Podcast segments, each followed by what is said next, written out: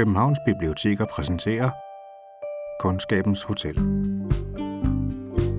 Velkommen til Kundskabens Hotel, podcasten, der giver dig det bedste fra biblioteket. I dette afsnit får du lov at være fluen på væggen i forfatterens værksted. Du får også en helt særlig mulighed for at høre frisk litteratur, som ikke findes andre steder. Kundskabens Hotel har nemlig været med på en sniglytter i en skriveklub på biblioteket i Københavns Nordvestkvarter. Her blandt bøger og borgere mødes en gruppe forfatterspirer en gang om ugen, hvor de læser deres tekster højt for hinanden. Det her er endnu et afsnit i min roman. Og giver feedback. Jeg synes virkelig, det er meget, meget rørende beskrevet. I det her afsnit af Kundskabens Hotel møder vi Sara Rydder, der er deltager i skriveklubben, og Katrine Lund Sørensen, der er tovholder. Vi skal høre deres tekster, deres tanker om skriveklubben, og om det, der inspirerer dem i deres forfatterskab.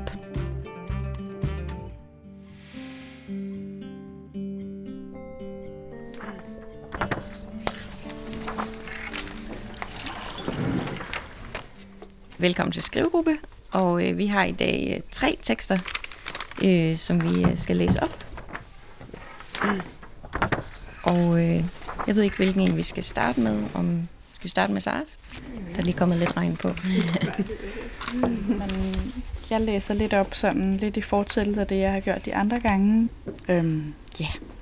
Så det er det. Nå. Min krop ryster fra jeg tager i dørhåndtaget. Min krop ryster fra jeg tager i dørhåndtaget og skifter februarkulden ud med tung varme og lugten af øl på gulv. Musikken er høj, og bassen sætter mit hjerte i en ny rytme. Folk har samlet sig i klynger rundt om buer og forsøger koncentreret at kaste bordtennisbolde ned i store plastikkrus. Jeg scanner lokalet, og pludselig står du lige foran mig med et stort smil. Det smil, der giver mig lyst til at spurte ned ad grusstier, mens kirsebærtræerne blomstrer om kap, hvor end jeg kigger hen. Tillykke med fødselsdagen, råber jeg op mod dit øre og giver dig en kvadratisk pakke i brun papir med lyserødt silkebånd.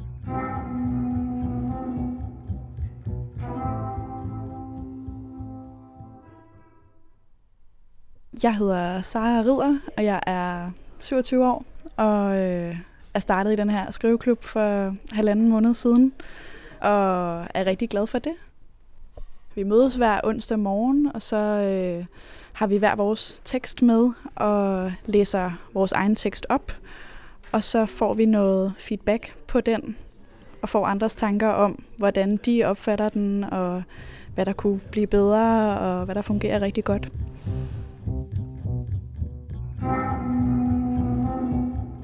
Jeg tager hele runden med lange, tætte kram, klap på ryggen og godt at se dig, mens jeg spekulerer på, hvem der har taget dit parti og hvem der har taget mit. At være den, der går, gør altid en til bødlen. Mon de ved, hvor konfliktsky du er. Du havde aldrig fået dig selv til at forlade mig, lige meget hvor dårligt vi havde haft det.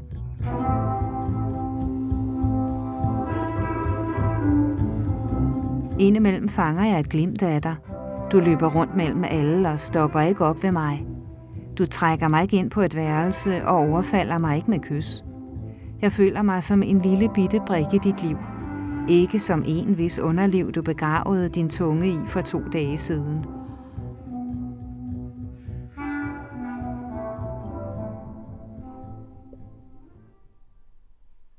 Jeg er inspireret af, af mange ting. Og lige for tiden er det meget Susanne Brøgger især, som jeg har læst rigtig meget af. Friers fra Kærligheden og Creme Fraise.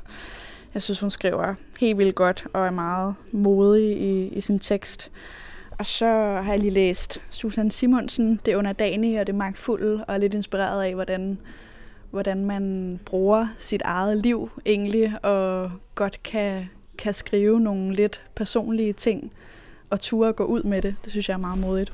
Og jeg er meget optaget af Girls på H B O for tiden, og, og så Skam på N R K, eller sådan også en måde at ligesom, ligesom vise det her ungdomsliv på alle mulige måder, og alt det uperfekte, der er i livet, det, det synes jeg er fedt. Og det tænker jeg over, når jeg selv skriver, at, at man gerne må vise et uperfekt liv. Vi lever i sådan en kultur, hvor vi meget får det her Instagram, Facebook perfekte billede ud. Så det er enormt vigtigt, at man har et modbillede til det, at man har nogle liv, man kan spejle sig i, som minder lidt om ens eget, og som ikke bare er den her smukke, perfekte historie, som, som jo ikke er realistisk.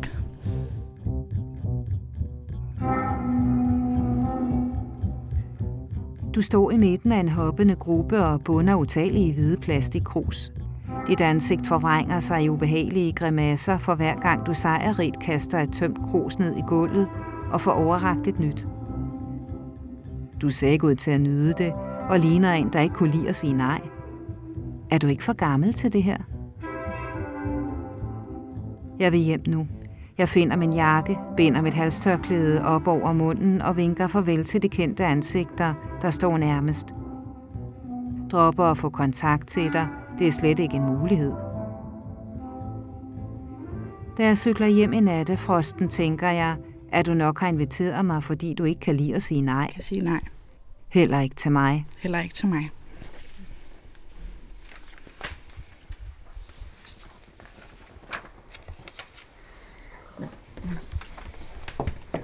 Øhm, jeg synes, det er ret fedt at læse anden udgave. Også fordi jeg tænker, at øh, i forhold til, hvad vi snakker om sidst, så får jeg meget bedre et billede af, hvor vi er henne. Og fordi du beskriver mere i detaljer, det er beerpong og personerne og karaktererne. Men kunne det være et eller andet, som gjorde det lidt farligt? Mm. Så det ikke kun foregår inde i hendes hoved. Men måske også, så det er et eller andet, der bliver sådan lidt mere mm. på kanten af drama. Ja, måske en, når, når de er blevet lidt fulde, ikke? Altså man skal høre sandheden fra fulde folk, ikke? Altså når man lige pludselig en kommentar fra en eller anden, der var ej, nej. Ja, der kom den. Klæde det også med de der, for eksempel øhm, ja. sms-korrespondancer. Det kunne også klæde, klæde det og putte det ind indimellem, ikke? Ja, for jeg tænker egentlig, det der med at lege med genren, det tror jeg egentlig vil klæde historien meget godt, fordi det er jo ikke, fordi det er sådan en krimihistorie, eller det er den, der skal opklares, eller på den måde. Det ved du ikke. Eller er der? Uh-oh. Og så lå han død med en kniv i brystet. Nej. Åh, det er nærmest det hævntag. Hvis der bliver problemer, så kalder du bare på skidebommen. Ja, men det gør jeg. Kom med. Tak for det. Jeg hedder Katrine, og jeg er tovholder på den her skrivegruppe. Og jeg startede skrivegruppen for cirka halvanden måned siden, fordi jeg oplevede, at der var en mangelvare på skrivegrupper i København. Og jeg flyttede hertil for et halvt års tid siden. Og jeg har selv været en skrivegruppe før, og synes, det var meget givende. Så derfor vil jeg gerne starte en igen.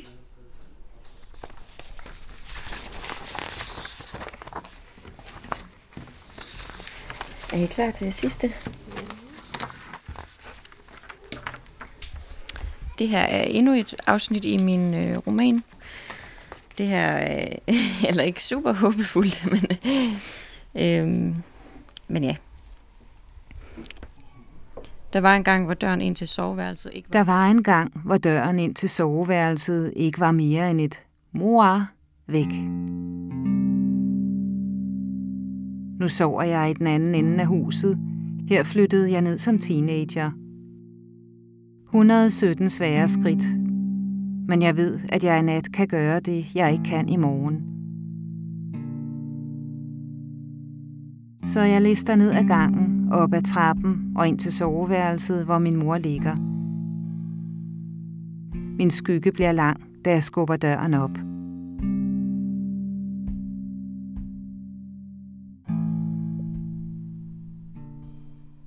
Altså, litteraturen binder bare folk sammen på en helt unik måde.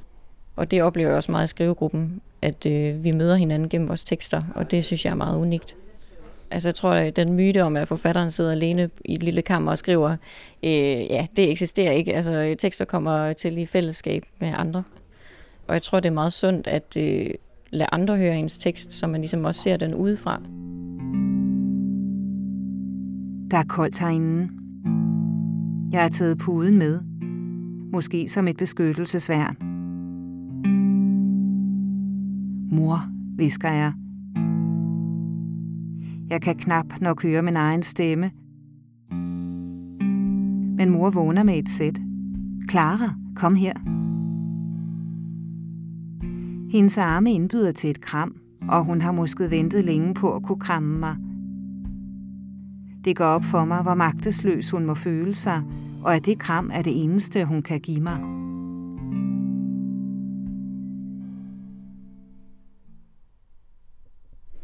Når jeg skriver, så er jeg meget inspireret af klassikere, øh, selvom det kan også være lidt intimiderende, når man læser klassikere. Men jeg tror jo, det at være, være en, en god læser, så bliver man også en god skribent. Og øh, blandt andet nogle af de værker, jeg er inspireret af, det er Nabokovs Lolita. Jeg synes, øh, fortæller, den upålidelige fortæller er vanvittigt øh, godt skrevet.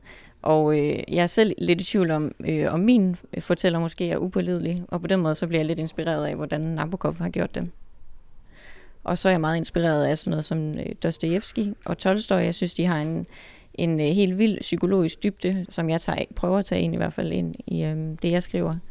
Der øh, forsøger jeg i hvert fald at skabe en rund personlighed, så det ikke bare bliver en flad karakter, men en, som øh, ja, har en psykologisk dybde og reflekterer over liv og død, øh, men også har en øh, på en eller anden måde spaltning i sin personlighed og, og ikke bare sådan øh, lige til. Da jeg lugter hende, mærker hendes bløde hud, så begynder jeg at græde igen. Til sidst er jeg så udmattet, at jeg er ved at falde i søvn. Mor får mig til at føle mig tryg. Hun putter mig ved siden af sig og holder om mig. Jeg kan ikke huske nogensinde at have spunet med min mor. Hun nynner den der gamle salme, Gud fader har sagt, stå engle på vagt. Der er håb. Der må være håb. Sov nu, Clara. Jeg elsker. Hvordan kan man dø, når man stadig elsker? Jeg må ikke sove. Hvad hvis jeg aldrig vågner igen? Jeg er træt. Jeg er så træt. Jeg er så træt. Jeg er... Jeg er...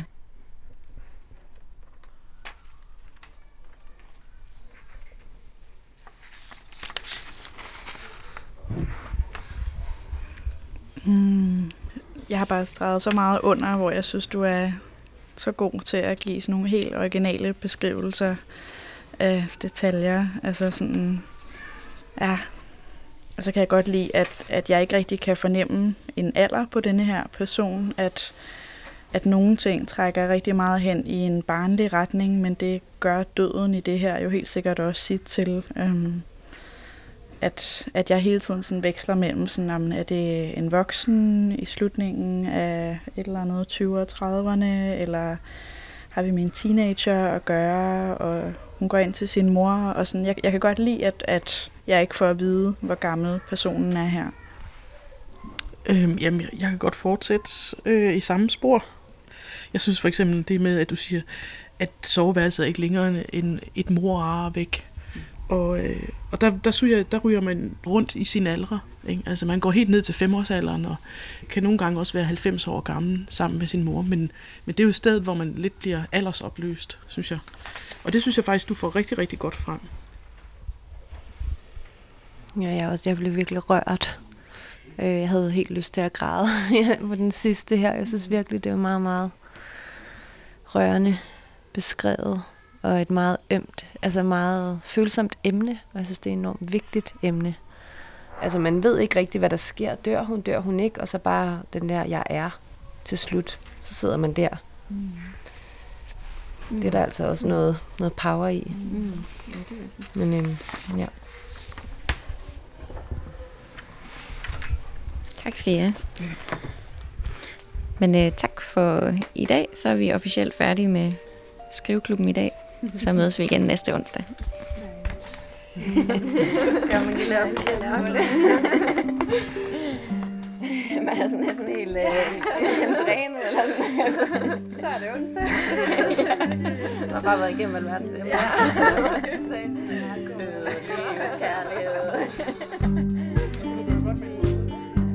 Du kan læse mere om Skriveklubben og om, hvordan man tilmelder sig på Københavns Bibliotekers website. Du kan også låne nogle af Skriveklubbens inspirationskilder, som Dostojevskij, Nabokov, Susanne Brøgger og Susanne Simonsen. Find dem på vores hjemmeside eller spørg din lokale bibliotekar. Kundskabens Hotel er produceret af Københavns Biblioteker. Mit navn er Anne Jeppesen. Vores speaker var Karin Skrødstrup Hegelund. Godt at se dig. Og fluen på Skriveklubbens væg var Jakob Kravlinde. Du var god til at være en flue. Tak fordi jeg måtte lytte med. Det er meget glad for. Stort indtryk. Vores kendingstrack er lavet af YouCrit Elms og fra sangen I Just Saw the End of the World. Du kan abonnere på Kundskabens Hotel i iTunes eller din foretrukne podcastplatform. Her kan du også anmelde os, hvis du har lyst. Det sætter vi stor pris på, for det hjælper os med at nå ud til flere lyttere. Vi lyttes ved.